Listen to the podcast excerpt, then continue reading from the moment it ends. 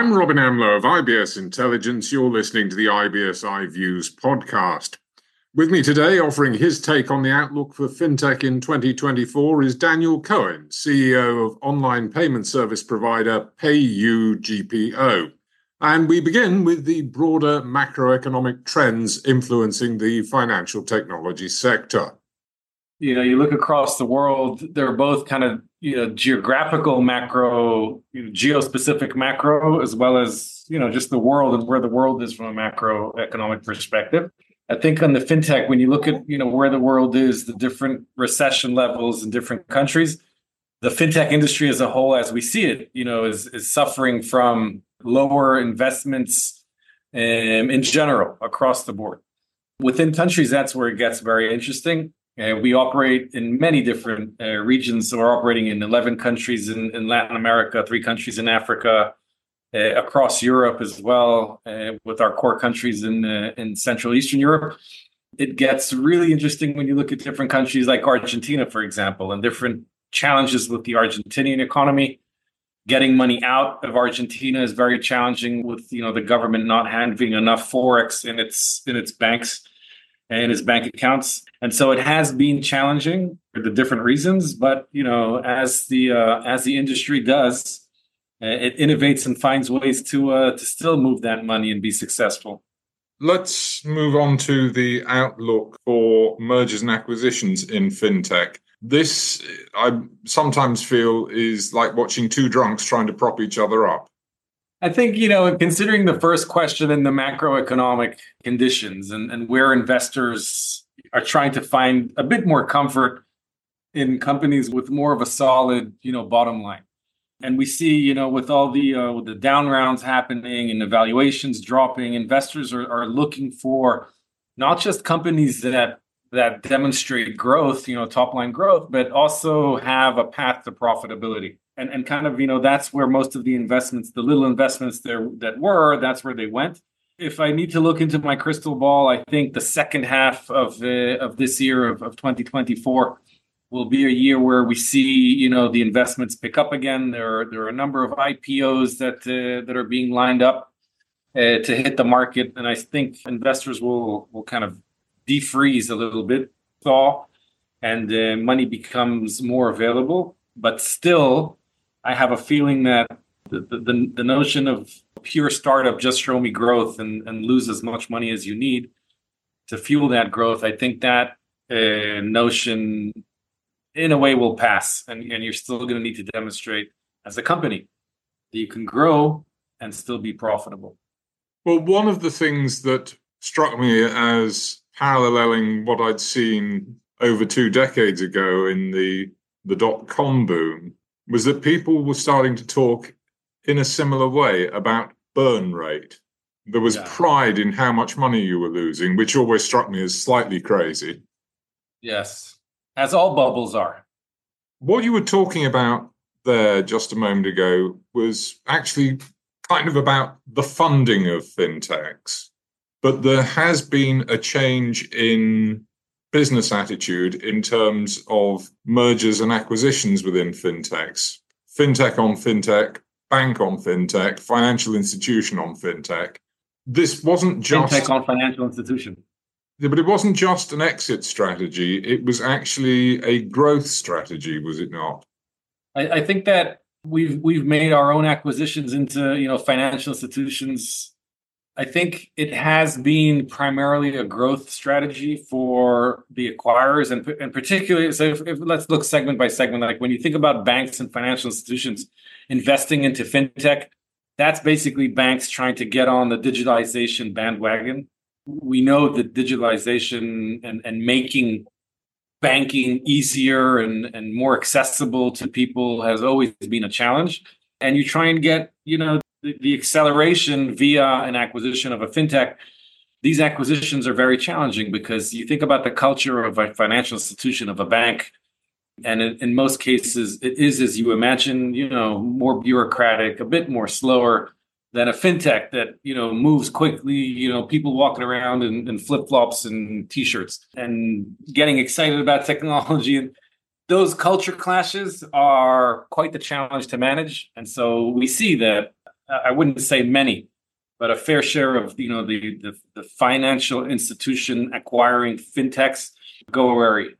In terms of kind of the market investing into into fintechs, IPOs, or fintechs on fintechs, again, I think there, given also when you think about the regulatory landscape and how that is becoming more constrained, more complicated, business models are coming under more scrutiny which again comes back kind of connects in, in my mind it connects to the previous point that you know your investors want to see a path to profitability. It's not just that you have a cool new idea in fintech that can potentially come under regulatory scrutiny.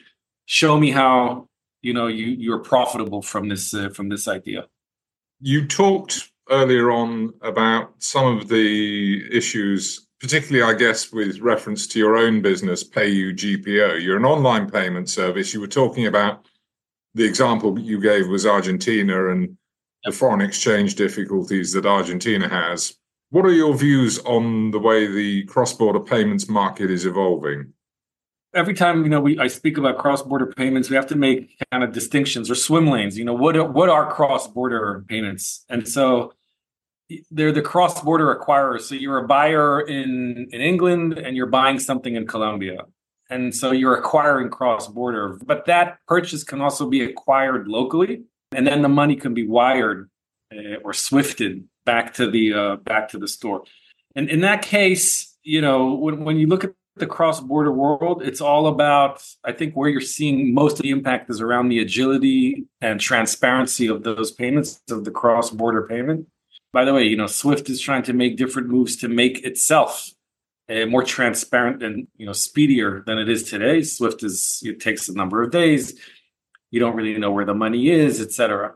And so that's where you'll see crypto and uh, different crypto technologies uh, take up uh, space.